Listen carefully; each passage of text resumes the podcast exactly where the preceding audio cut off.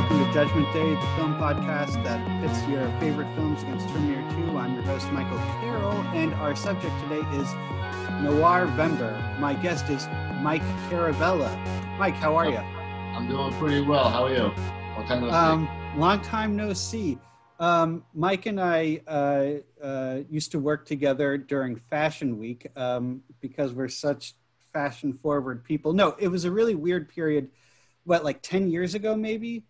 Um, When we met, or how long we've been? But when when we started working together, because we worked together for a while during New York Fashion Week when it was on, and I met you in 2000. I'm gonna go back in time and say September 2008, which is, yeah, I think that's. I, I don't know what fashion show that was. Was like spring. Is is September spring and? I don't think I yeah I think it was I think it was September. I don't think either of us had any gray hairs at the time. I think that's that's a good metric. I definitely have more now than I had then, but I saw growing when I was like 18. I don't know what happened. Um, so uh, I, I came off of the horror movie Hangover of October, and I'm bracing myself for Christmas movies um, uh, in, next month. And you know, I always felt like uh, November was like a good, uh, like a month that was like really like it should have a theme. And um, I've kind of been back onto social media a lot more than I was. I took like eight years off of social media. And um, that's when I discovered that there's this Noirvember thing where like people are watching film noirs in November. And I was just like, great, uh, a, a, a purpose for my media consumption this month. And um, so um, thinking about um, people I know who I'd love to have on to talk about film noir, when Mike and I were working in Fashion Week, there, there the funny story is that there that everyone kept talking about years later was we were at a wrap party and um, everyone was jovial and having fun because it was just like a really grueling particular season and at one point for whatever reason like naturally the music faded down and everyone turned and looked at us because we were yelling at each other over what constituted Uh, film noir that was a good conversation, and that was a fun night. Uh, yeah. what was what was what were we ar- which was it a specific film we were arguing about We were arguing, and I remember Tim was making fun of me after Yeah. that. I was saying film noir, and he was making fun of my voice. But I think that's why you got me on here. And you got me to say. it. I, know that night you were like, "I'm gonna get you on a podcast one day." I was like, "Get out of here!" yeah yeah But uh, um, we were talking about what is a noir, and then what it would actually apply to beyond its traditional films. knowing who I was then, I think that it was like I had this crusty idea from reading um, like Paul Schrader's essay on film noir that it is um, that film noir is a uh, an artistic movement, uh, an artist, an era in art, and that I, I had a very rigid view of film noir that it was like um, it's from 1940 to 1959. It started with Stranger on the Third Floor and it ends with Touch of Evil. Uh, and, and that's it. And they're only American films and they're only, you know, uh, and, and there's a lot of variety within that. And I think you are making the case, you know, um, but it's, it's funny because like I, I spent a, a, a fair amount of time looking at like different ideas of what film noir is this to prepare for this episode. And I don't know. I'm also like not like in my 20s anymore, and I'm more open to the idea of like people can call it whatever the fuck they want to call it. Yeah, it's so nuanced. I mean, you can, you know, you can make the case that, you know, I don't want to get into it, it was too premature, but it's beyond just like those 20 years or whatever it was. I mean, it's, uh, I don't know. Do you want to Yeah. get into it? But, um, I mean, that period of films that kind of like was highlighted as like what film noir is.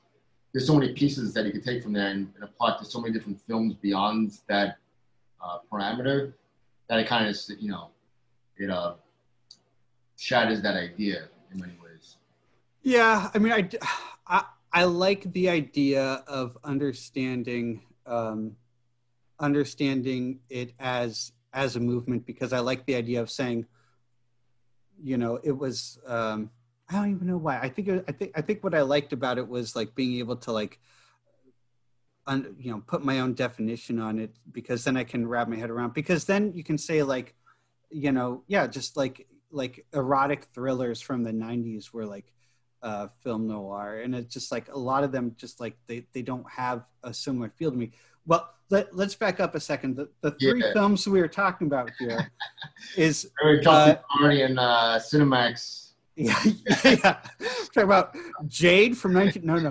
Uh, we're talking about 99 River Street from 1953. We're talking about Raw Deal from 1948, as opposed to the Schwarzenegger Raw Deal from I think it was 85 and then we're talking about Blade Runner from '82, um, and we were texting um, trying to figure out what films to to go off of, and, and you gave me a great list of stuff.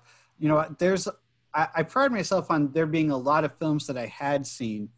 Um, and and but I also really wanted to like take this time to like kind of see new stuff. So um, I had never seen 99 River Street. I had never seen Raw Deal. Um, uh, I well, so let's just jump into it. Let's just do um, 99 River Street. I got a little synopsis here. Um, Ernie Driscoll is a former boxer now working as a New York cabbie. Over the course of a single night, his wife leaves him. He gets set up by an actress he's friendly with. Uh, his wife gets embroiled in a jewel heist. Uh, she gets murdered, and Ernie gets framed. And then a whole bunch of mayhem culminates in a fight on a dock that's broadly speaking the, the plot of the film. Um, 90 minutes, more or less. Yeah, uh, uh, this and Raw Deal. I was just like, yeah, because I think that there was another film that uh, you had recommended. It was um, it was an IRA film by the guy who did um, the Third Man. What was it? I have to look back. Yeah, uh, and I it was between that and this other film, and I was like, oh, uh, 80 minutes is just such a Ah, was it only on River Street? Uh, um, I'll look it up. I'll look it up and put in the show notes. Um, so, um, when did you when did you first see 99 River Street? Um, well, according to the DVD that I have burned, it actually is 2009 because it said the date. Beautiful. Yeah, it was a. I found I was really into film noir. I still am. I, I think it's one of the great uh, film genres, or whatever you want to call it.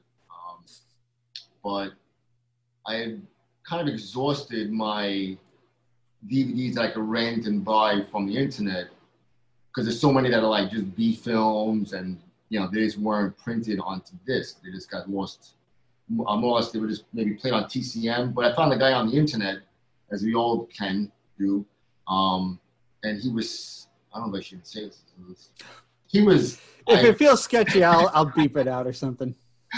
No, well, I, like anyway, long story short, I got access to a huge library of these rare film noirs that I had a I had accumulated like a list of just reading like all these essays and books. You know, you see, you see all these titles like where are these films coming from? So you know, I started to uh, write them down, and I found a place to watch them all, and I watched many of them from this internet place. Well, I'll tell you what's amazing is that um, you know looking up uh, finding these films, uh, like because when I when you sent me that list, part of it was like, okay, how can I see these films? And that's something I'm always doing with this show. Um, I was able to find this on a website called YouTube.com. I actually yeah. was able to find this and and Raw Deal. It was like um, yeah, amazing. There's so many films on it now. Back in the day, Oh, they weren't really there.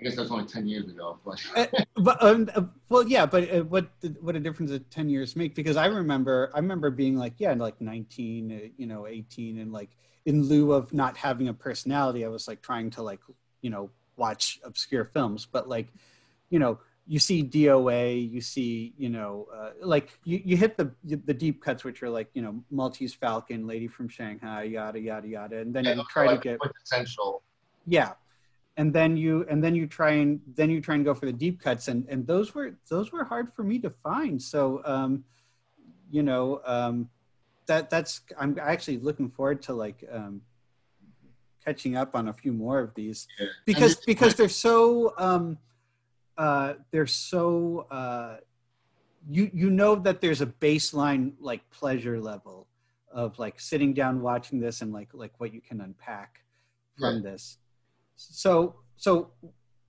you put so you saw this about 10 12 years ago what was it that stood out for you at the time and, and you re- went back to it recently what was it that how was going back to it Well, I mean, I guess what my love for noir is to begin with is like it's very stylized, and there are elements of it. Like there, there's so many things going on for it. Um, yeah, well, like obviously the, the the visual element is like you know it's a lot of dark shadows and high contrast, and yeah it's a very interesting use of lighting, which I really appreciate. And then there's also like you know a lot of great scores, and the dialogue is hard boiled, and all these things kind of like they all appeal to me. There's, the plots are relatively simple, but also complex at the same time. Because sometimes you don't know what the hell's going on. yeah yeah it's like a, like it's usually like a tapestry like a, a very like uh easy to understand tapestry uh, of, of plot with, with within which like all sorts of pathos can Yeah, yeah. Uh, and all these things are kind of like really well done in these films, and as uh, low budget as they are. Like uh, on River Street was, you know, played as a B film on some random theater. Like you know, it got lost in the hands of time. Mhm. But you know, it's obviously managed to survive somehow. But uh, you know, so like I guess that's kind of separates like the great noirs from the not so great ones. Where like they, they kind of have elements of these things, but they're maybe they're poorly done, and then it's kind of like uh, forgettable noirs. But like that's like most films in any genre, I guess. Yeah, I mean, you know, um, you know, looking at the Wikipedia page for this, they they had like the New York Times review of this movie from Mhm. like 1948, and and uh, I can't remember exactly what they said, but it was disparaging and it was like dismissive, and uh, um, I was just like, well, Jesus Christ, it's like, you know, it's not great, but it's not that bad, you know. Yeah, like, yeah. um, No, sorry. Uh, so it's like, but going back to your question of why this film stands out, it's like you know, it is a great score. The uh, the characters are very seedy, and they're kind of like um, they're well they're well acted uh, too. Sometimes there's like these cheesy performances in, in films, but like uh, everything kind of I think hits the nail on the head when it comes to what constitutes a great film noir. Um, yeah. I mean, they're often they're like they're like um like Hong Kong action films. Like it's like you don't necessarily know if like the whole film is going to work, and it doesn't really necessarily matter if the whole film works. But like you're you're like oh, but there was this one fight, or there was this one, and so I glossed over it in my summary. But like what happens is um uh, Ernie, the main character, he has uh, this uh, this friend who's this actress, and there's this wild scene in the middle of the movie, like really before like the plot really kicks in, Yeah, yeah, yeah. where where she like um, says uh, she she's like an up and coming actress, and you know at the beginning that she like has this rehearsal, and she's like Ernie, I need you to to come with me. Uh, uh, uh, once the movie kind of like 20 minutes and she goes ernie i need you to help me out here um, I, I killed somebody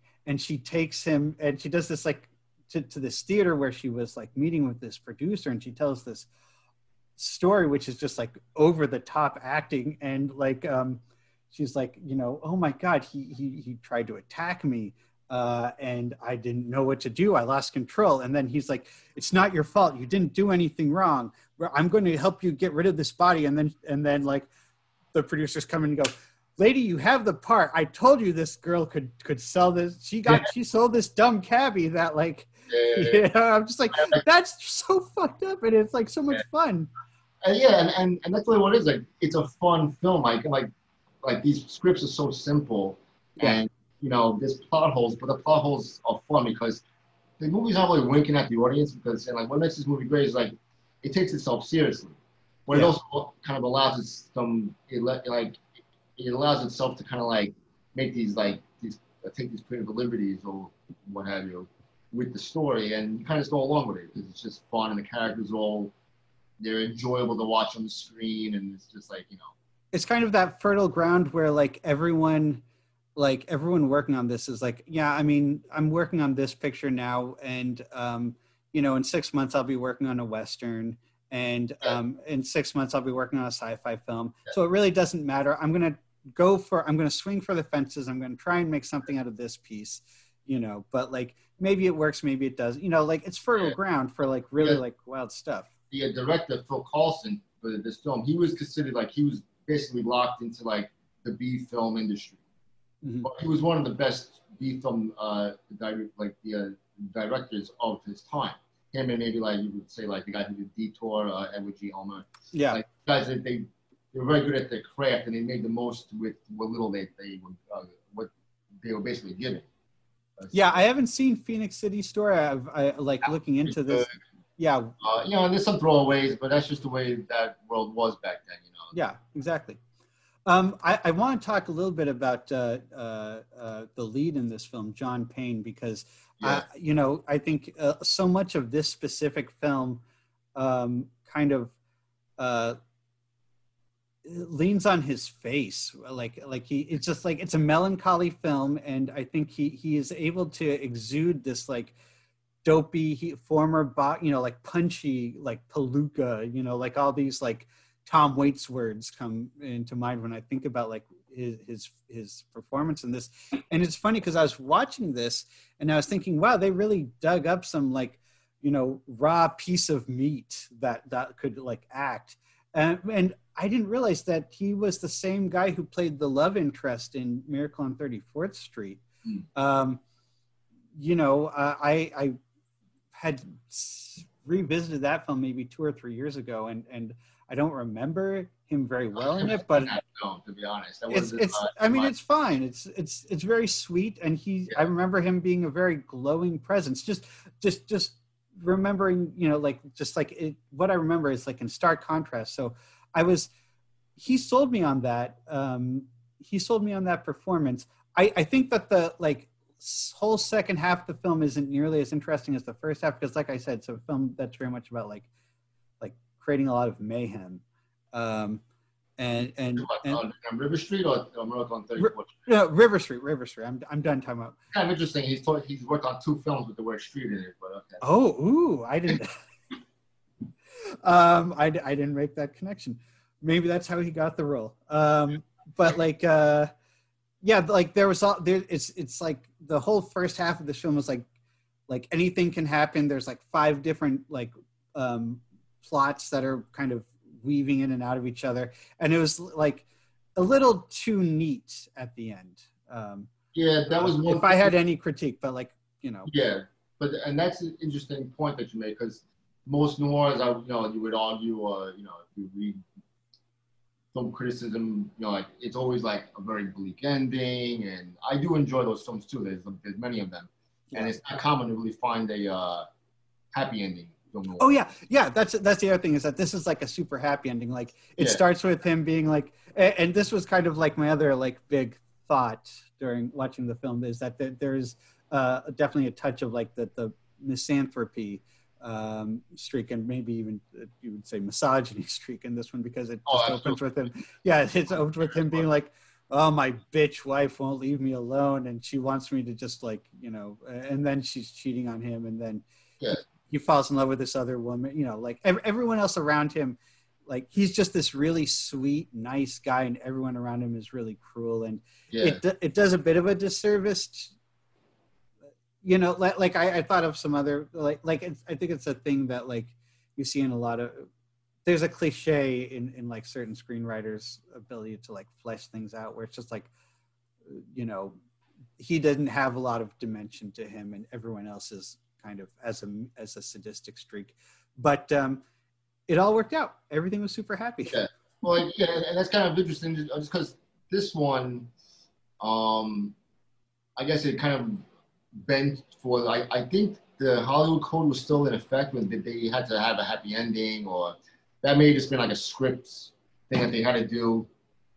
But uh, yeah, normally, well, I guess not really normally. This, this is a film, but I'm like, how would the movie end if it was a sad ending? It was like the guy may have gone away with it, and he would have been stopped by the police and arrested, and that would have been the end of it for him. Well, I think that's a great segue actually to our next film. Do you, if if if you want to do that, um, over to uh, 1948's Raw Deal. Um, so the synopsis is the fall guy, this fall guy, Joe Sullivan, busts out of jail. He's on the lam and he's torn between his moll, for lack of a better term, Pat, and his do-gooder caseworker Ann, who he's kidnapped. Um, he's got three days to lay low before his ship leaves town. Uh, he's trying to collect fifty thousand dollars owed to him by a psychotic pyromaniac crime boss played by uh, or named Rick Coyle. Um, and uh, hearts get broken, cars get chased, punches get thrown, and there's yet another fight on a dock. Mm-hmm. Um, and and see, whereas 99 River Street, I think had like a lot of like, um, there was like, like that was there was a melancholy. This film is much is more is much more brooding, and I know those are similar words, but they're not the same word.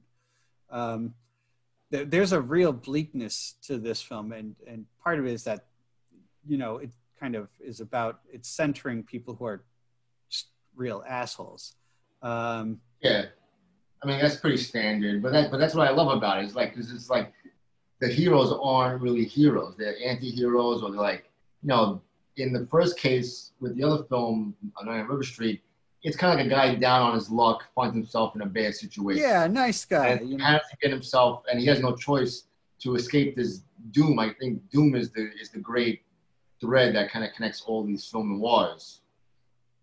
Well, all film noirs like doomed characters, and they're trying to escape this. this yeah. That they there's there's an ugliness that yeah, that, and that, they, they they're aware of that they're on the road to uh, destruction or death, what have you. And in Raw Deal, this guy wants to get out of prison. Yeah. And he does. But and he's like he's he's he's allowed to escape by the by the boss, by this crime syndicate boss. Yeah. Because uh, he knows he'll never make it out. So the only way, so like as like a favor, like okay, you did the time, I'm I'm, I'm gonna get you out. But in the back of his mind, he knows he's not making it out.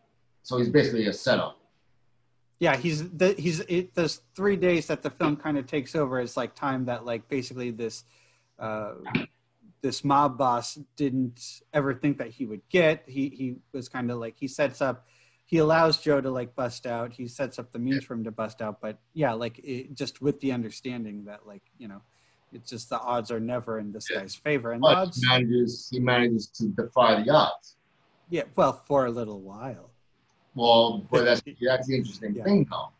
I don't know how, uh, because what you're just saying in, in this one, in, in the case of like you know he's doomed, he does have the opportunity to actually escape, and he and he stops and decides he is going to go on and find his boss and kill him.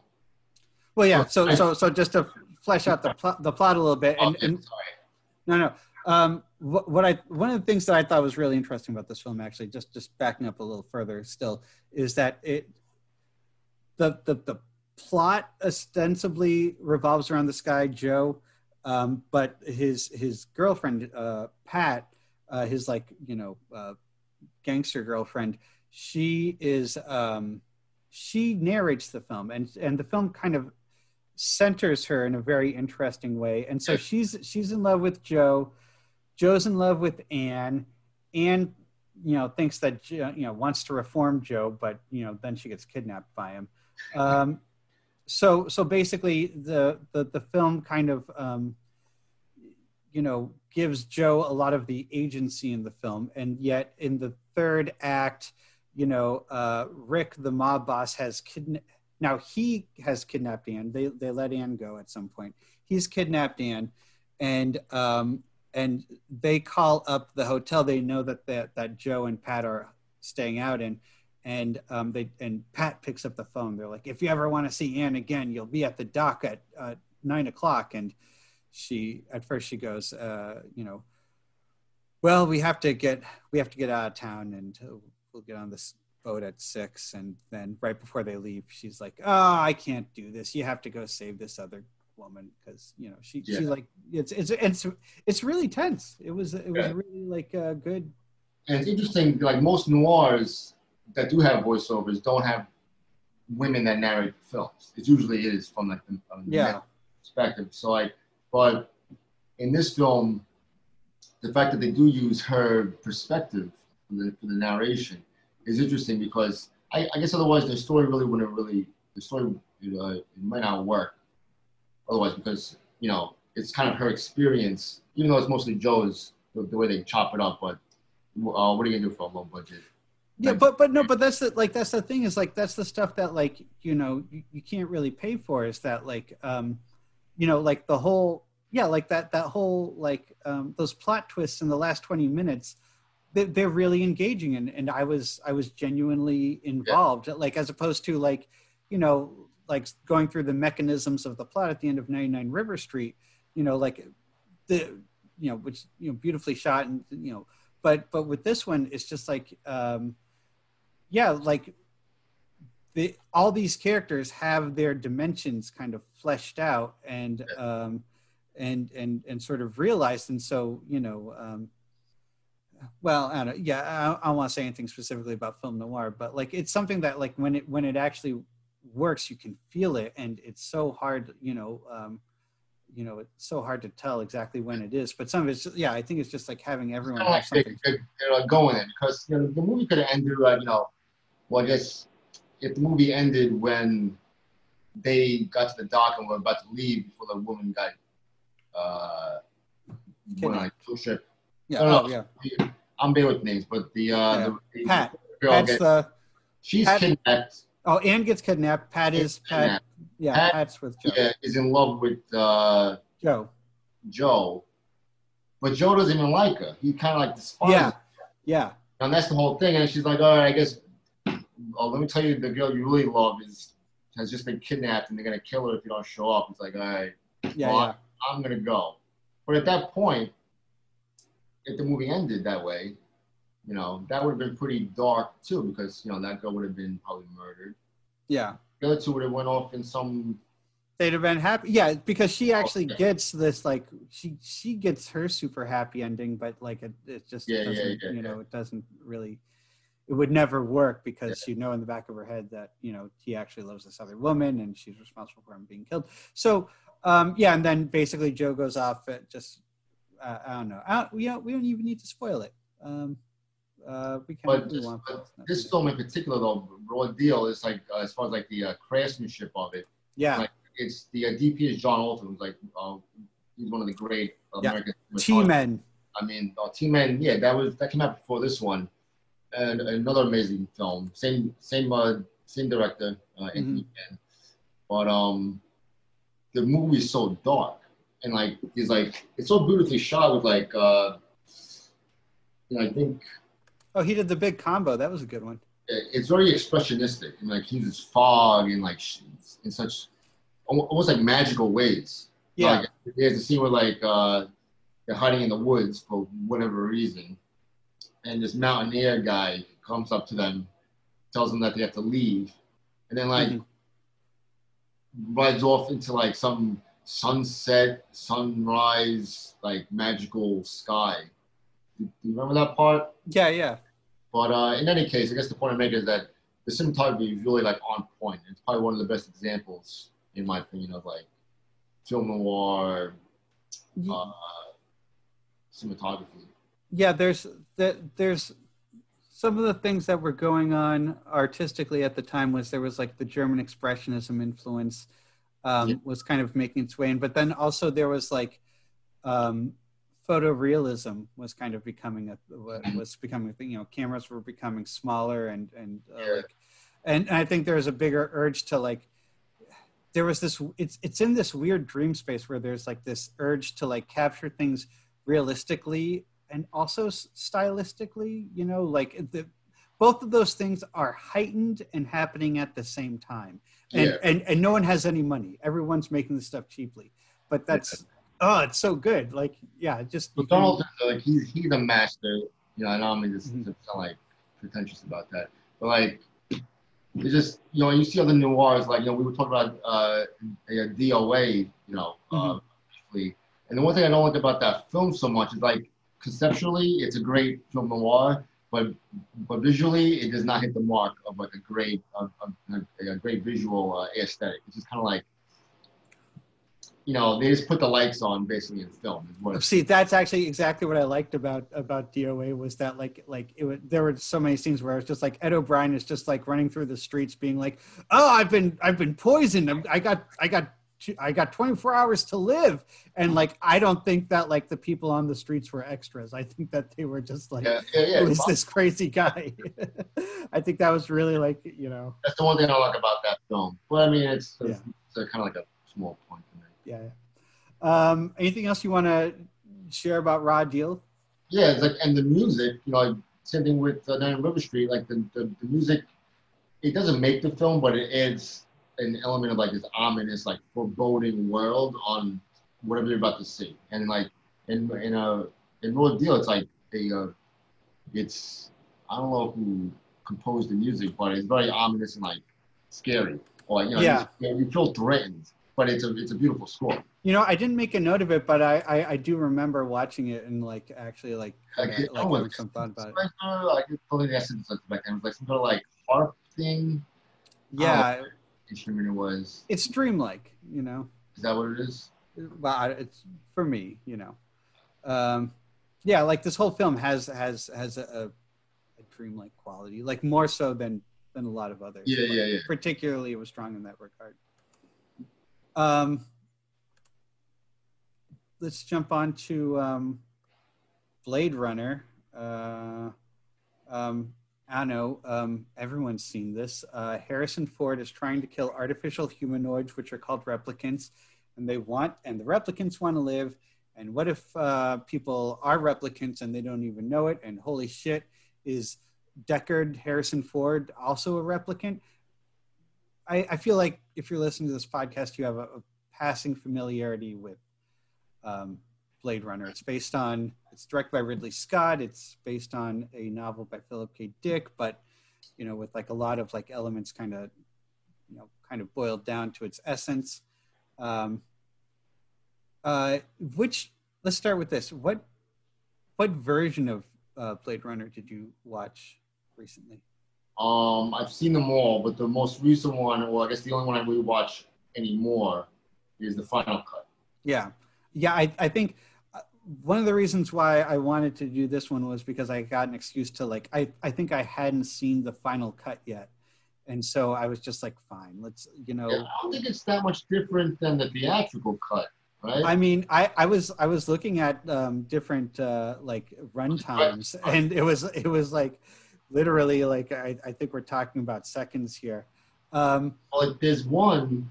So there's four cuts. There's the theatrical cut, right? Yeah. The original, I guess, the, the original release. There's the director's cut. There's international cut, and then there's the final cut. have you ever seen theatrical cut?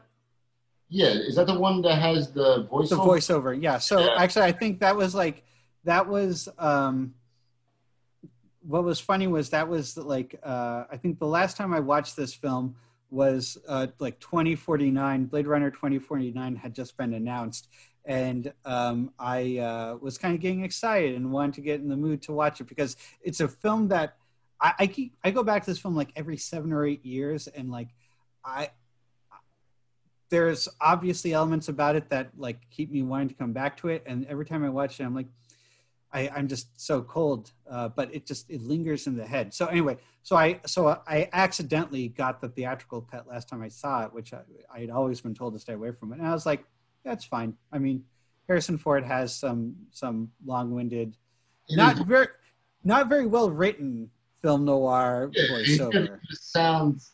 He knows it's like he. It's like he's reading off the script. It's like this horrible dialogue. yeah Just hearing his voice, like, what is it? Why am I saying this?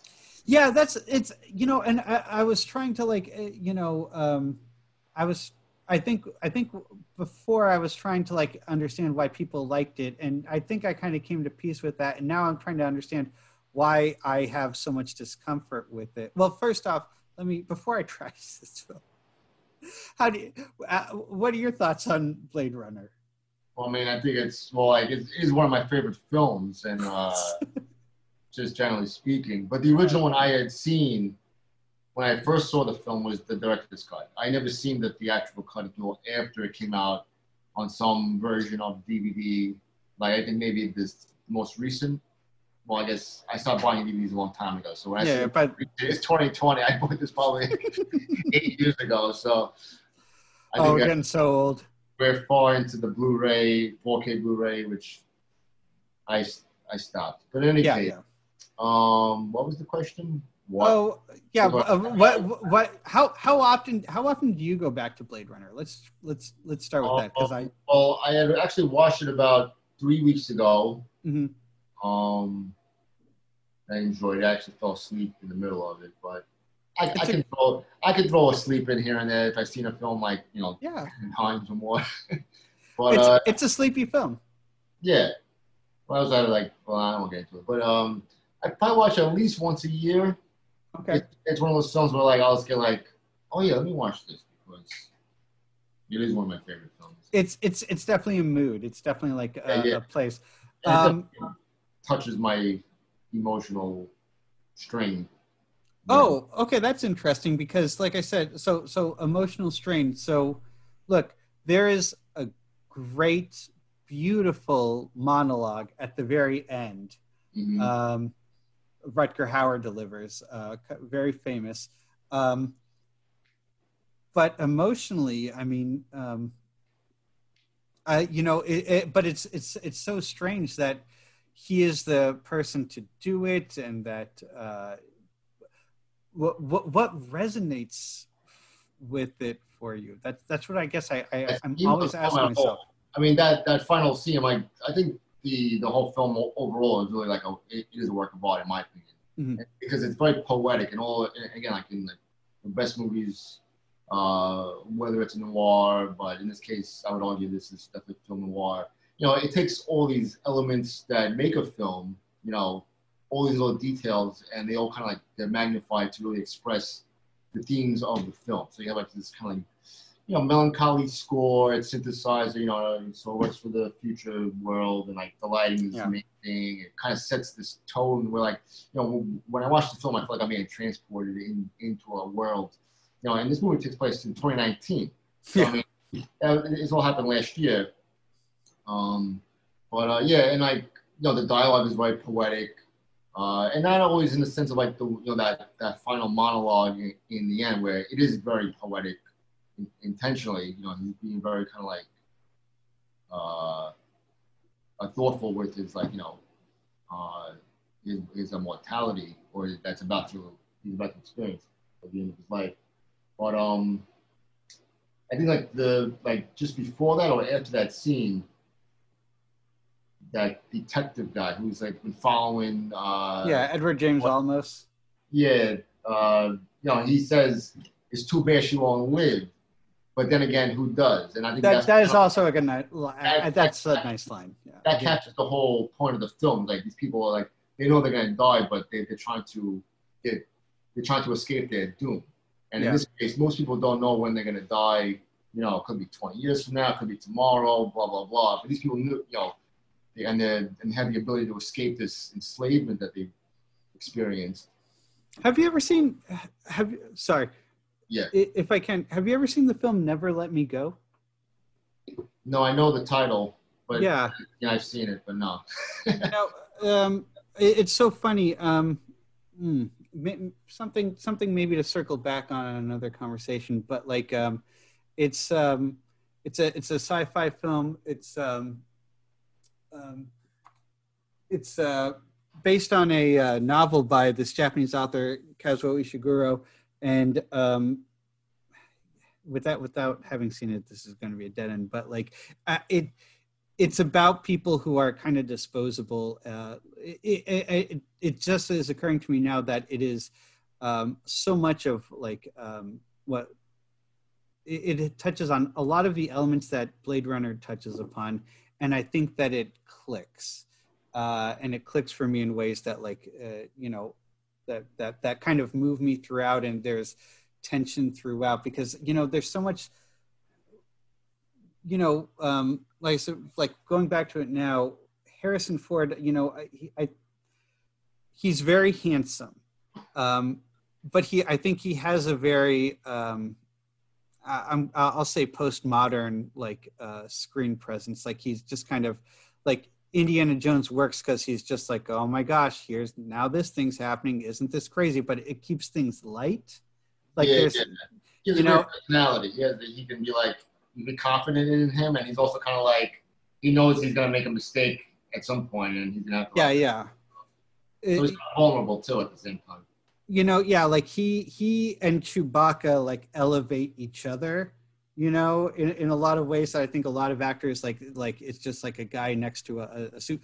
But like but but a star but like a star wars film isn't going to isn't trying to plumb the depths. So i think he takes me out of it. And then i i there's just something very unsettling about um like rutger hauer uh it, it's it's disturbing. It's it, it troubles me how like um I want to say this like in a like I don't want to sound puritanical, but like I kind of want I'm watching this film and I'm like the replicants like are just like good guys and they should just be allowed to be good guys and you know I I- feel like I'm inherently supposed to be supporting Harrison Ford, but also like these guys got a raw deal, and really, who are they? Like, you know, um, they're just Well, out for revenge. Well, I think Yeah. I agree with you. Like the, the villains, they're not they're not really villains, and that's kind of like the whole film noir element of it. Is like they're you know in the eyes of humans or people, these are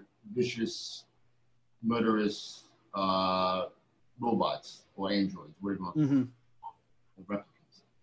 So yeah, so I think there is a conflict because you kind of start to question your, your own, you know, like I guess like the uh, morals of it or the ethics of like who's really, you know, like, like there are there are no good people. You know, like it's just like they're all morally ambiguous. I don't know if that's even the right phrase for this. Yeah, but like, yeah. they're all like you know,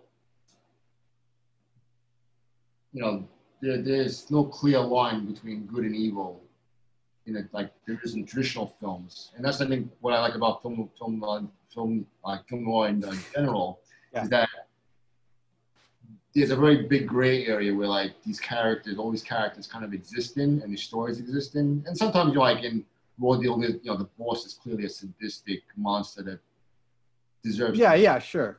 But the heroes of this of that film, they're really know better than him in some ways because the guy that you know goes back after him, you know, he's just as vicious in many ways. Yeah, yeah. I mean, like, like there, there's a big scene where like they kill, yeah, like they kill the the head of the corporation that like built them, and I was like, yeah, I mean, like he's just like this like weird, creepy rich guy. So you know, like I, you know, it's it's just a weird thing to sit there and and and Yeah. and, and kind of sit anyway. But but the film is so um like it's just like the it's it's just like it's it's like mist it's just like it's you know um it's uh energy it's a mood and it's hard to like there's not it's hard to like grab onto anything in the plot and i think that's sort of to its strength to some degree but again like i, I think that for me that's one of the reasons why i kind of like uh push back on it. And then the other thing was like that the the style is is is is beautiful but um it when i think of a film noir you know um you know not that film noirs can't be like beautiful or or visually like stunning but like um i, I think um ridley scott you know i mean he was coming out of like uh, he was in the middle of like a very successful like literal like commercial career where he was doing like perfume commercials and like the iconic apple commercial. And i think that like um i think that i feel like when i'm watching this film i, I am watch i it i feel like i'm in the middle of a prestigious commercial for a, a you know large like product and and I, I Yeah. that takes me out of it a little bit if i'm being honest No, I think you know there's maybe some truth to that, but it's also interesting because they, you know, in the film there are all these big giant billboards with like Coca-Cola and Sure. advertising, and it's kind of leaning into this like disgusting over like this like post-capitalistic dystopic world, and the, you know, so I guess yeah, I don't know. Yeah, like hybrid. I Yeah, think I like it. It appeals to me. yeah, yeah. Not too they're on. I mean, honestly, uh, i i by like 2028, I'll probably go back to it, and there'll probably there'll probably be another cut, and I'll probably be like, oh yeah, this is okay. You know, I Yeah. really like I, I I like 2049 a lot. I- I'll, I'll Yeah. say that. Um, the other thing I, I just if if you'll if you'll indulge me for a second, I, as I was watching the film, I was like looking at the cast, and I was thinking, uh, Emmet Walsh. Uh, two years later, he'll do Blood Simple. That's a real like That's a great. when I think of like a noir, like that's Yeah. a, a modern noir.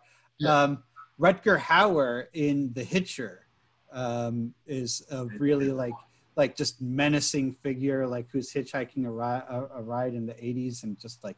And then the other one was, um, oh, what's his name? Um, Brion James, who who he plays the replicant uh, at the beginning. He's like the the bald, stupid looking yeah, guy. Leon.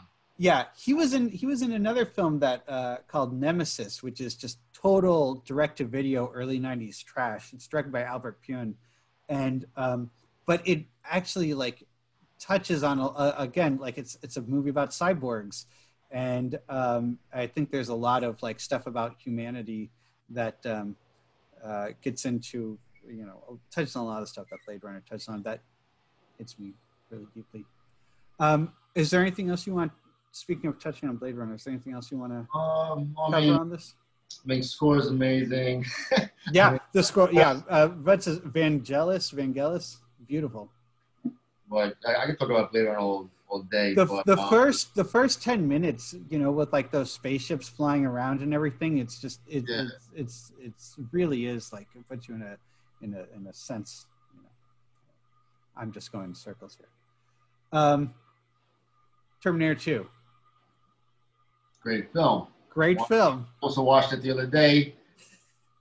Uh, I think it was the second or third time I watched it in quarantine. Okay. So always fun to revisit. Always something new to find. And that's the same thing with Blade Runner. It's always something that every time I watch the movie, I find something new about it.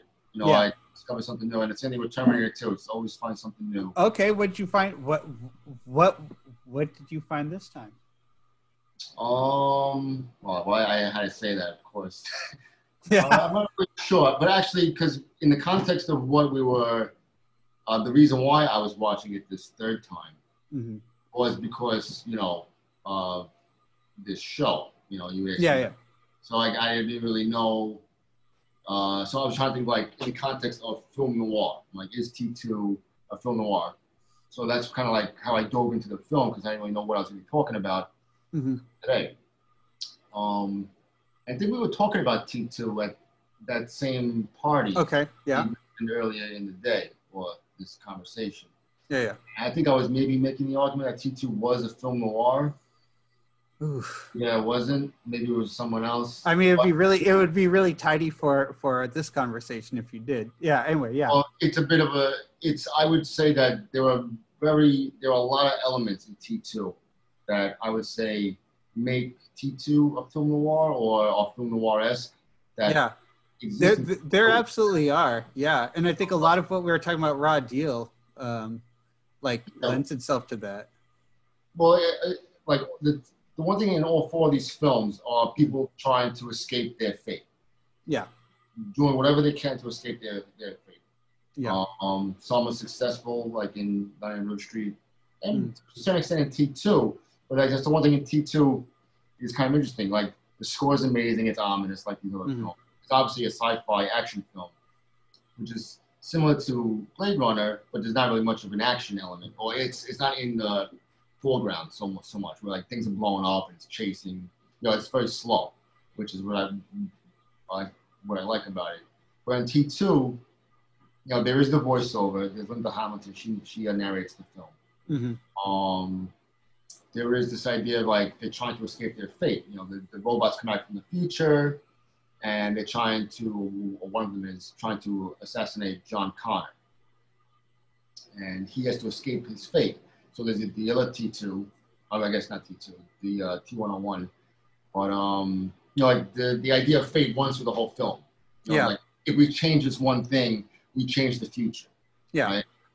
And in the end, this is a happy ending, I guess. They they uh, they both live, John and uh, and Linda. I'm, I'm not uh, Sarah Connor. John and Sarah Connor. Yeah. You know, it's, it's it's a little bittersweet because Terminator has to die. He tells him. Mhm. But at the end of the day, I was thinking about it. They don't really escape their fate. They in like they kind of mention it in like T three, I guess, which I don't really you know. Yeah, I just saw Dark Fate literally the other day. Like, like But- they're they're fine, but anyway, yeah. There's two only Terminator films. the, the series can continue in general is because of this one line in T two that uh, Arnold says at some point. It's it's kind of like off the cuff, but it, he says uh, it's in man's nature to destroy himself. So all and and that's basically what's the inevitable doom of mankind is that we ultimately uh, destroy ourselves, whether it's through a robot or climate change or you know whatever it be. yeah, But in, in this case, uh, in Terminator 1, they, you know, kill the robot, but the chip is, chip survives, and they didn't, and the arm. Yeah, they didn't stop Skynet or really create Skynet. They really just changed the way it's going to happen. Same thing in this one. They kill, uh, the, uh, or they say, the, the they stopped at T one thousand. Yeah, but they've only really just changed the future. They, they, they haven't really changed the, right. And the, and they're they're outlaws. You Out- know, I mean, you know, like Yeah. they're, they're they're they're there's not a lot to like. Uh, it's it's a grim future like Yeah, ahead of so it's like- like okay, Judgment Day may not happen on the way it happened at the beginning of Terminator 2. It's just changed the way it will happen and when. But no, uh, but uh, you, yeah, you touched on something. Uh, one of the reasons why I think that Terminator 2 especially like resonates for people um, is um, it, it has all of the um, big uh, trappings of, of an action film. There's like big set pieces, big fights. There's clearly good guys and there's clearly bad guys, but there but there's also like it gives like the looming um, dread of um, you know nuclear war uh, weight and and and and um, gives it space in the narrative. It, it Yeah. drives um, Sarah Connor to do a, a, you know what what she's going to do. I mean, it, it's um, and and it's something that you know they they resolve it in this one like aspect of you know like well Miles Dyson is not going to create Skynet, which will not blah blah blah. And of course, subsequent films you know do whatever they're going to do, but but that's always the feeling is like you know this is the time we have and we're going to make the most of it with what we have because there is this like you know i think that I, and i think one of the reasons why um i don't know maybe maybe i'm just speaking for myself here. One of the reasons why terminator 2 kind of like has been on my mind so much is because yeah because yeah the fucking you know um, climate crisis is happening and and we're all stuck inside all day and We're always on the verge of uh, potential war in some yeah. way. Yeah, yeah, exactly. Like, oh yeah, no, dude, that was January when we were, you know, like gonna go to war with Iran. But yeah, I mean, there's always something like looming just over the horizon. You know. But in this film, you know, like, you know, it's like, it's like, like you're thinking back to like the other film noir, you know, it's, they're black and white, uh, they're dark, and, and Terminator 2 is actually pretty, it's shot pretty dark. There's a lot of shadow, you know, uh, it's not really well lit in the sense of like a traditional like you know everything you can see everything. It's a lot of like dark pools of light. But what's interesting about this is what I caught this time in the film noir context that you know traditional noir is black and white. You know, I guess that's just the film stock from back then. But but in any case, but Yeah. in this film, but they yeah you know black and white uh very uh interestingly. But Yeah. in this one, it's not black and white, obviously, it's color, but they use warm colors and cool colors in two extremes at the same time. You always feel like there's something on fire or something really hard, warm light that kind of like plays into the idea of like, Yeah, it's electrical currents over like cold steel. Like it's that's just like the yeah, color palette of the whole like- film. it's like the robots were they're made out of a liquid metal, you know, like melted down magma. I was watching Austin Powers the other day, so I was saying uh, liquid high, uh, magma. Uh, Austin Powers, anyway. Um, and then there's like this idea, like yeah, like this the cold steel is always like these strong blues, these like light sources, and always kind of like clashing. Yeah. It's uh, really interesting how they like most people would try to like like like white balance their film and like you know either be warm or be cool or daylight or like tungsten warm like lamps, but this can be like smashed them all together at the same time, and it all culminates at the very end when they're in this melting factory or whatever, and like the, the freezing, Yeah, yeah. the freezing tank and like this lava. It's all like coming together. It's pretty interesting. Yeah, that's the that's the other thing that I was going to say about all four of these films is like, yeah, there's like these fights in the dock, and then there's like a fight in this big abandoned famous LA building, and then there's this fight in this industrial center. You know, uh, yeah, I mean, I'm like I said, I'm in my 30s. I'm a lot cooler on the idea of like film noir having to exist in this like um, era that I kind of had convinced myself that needed to, and um, I, you know, I I think that uh, I think that there's I, I don't think that you get Terminator 2 without film noir. I think that like there's a lot of like um, a lot of what makes it strong is a lot of what makes like a lot of my favorite film noir strong. And so you know I don't know what I what I was saying back then, but um, I Yeah. will uh, concede uh, this point. Now that said, just to, just to back up a second, I think that's one of the things that like like the the the, the anxiety, the angst in um, Terminator 2, like is something that I feel very viscerally, and and I think there's like this anxiety about um, I don't know about about the uh, about authenticity in Blade Runner, which which oddly like um, Yeah, again, it's another thing. Yeah, it just it, it doesn't resonate for me.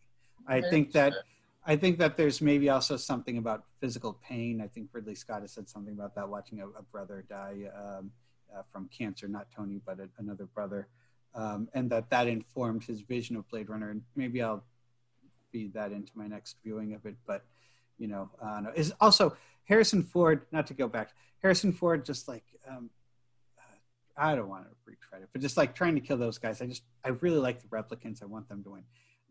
Yeah, no, well, like he didn't want to do the job. Like, he kind of got That's right. Yeah, that's You know, he kind of like killing people. He's basically a bounty hunter more so than he is like the traditional private detective or cop on the beat.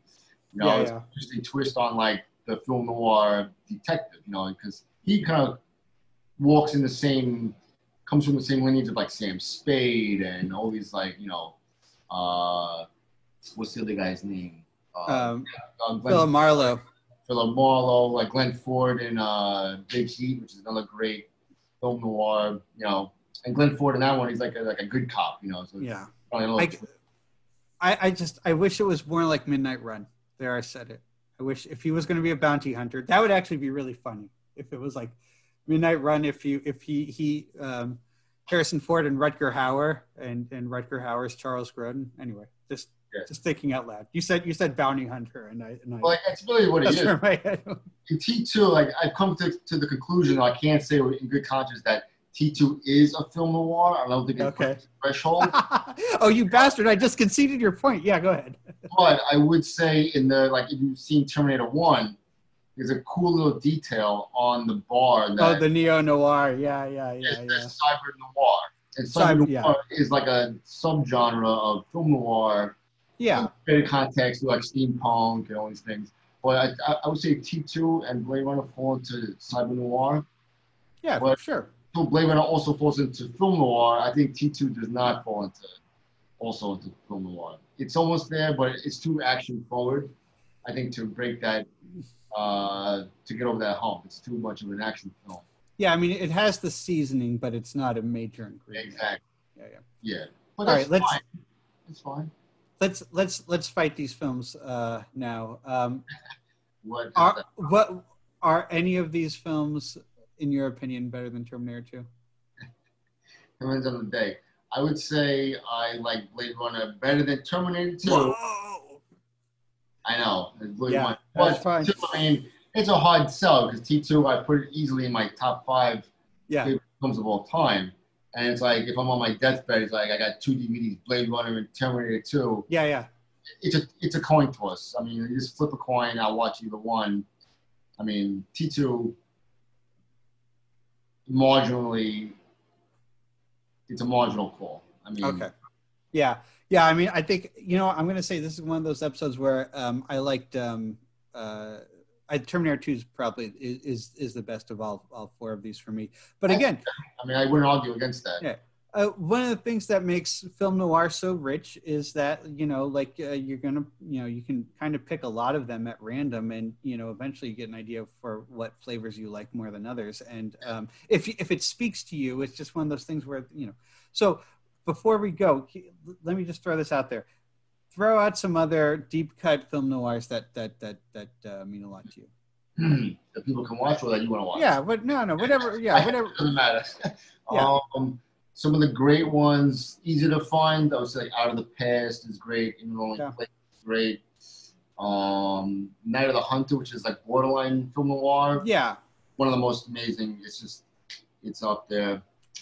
I mean, Treasure of the Sierra Madre. It's like a desert oh. uh, noir. It's weird because that's like my dad's favorite film, so I don't think of it as a noir. A noir. I just think of it as I yeah, I just it's, it's a dad movie. Yeah, yeah, yeah.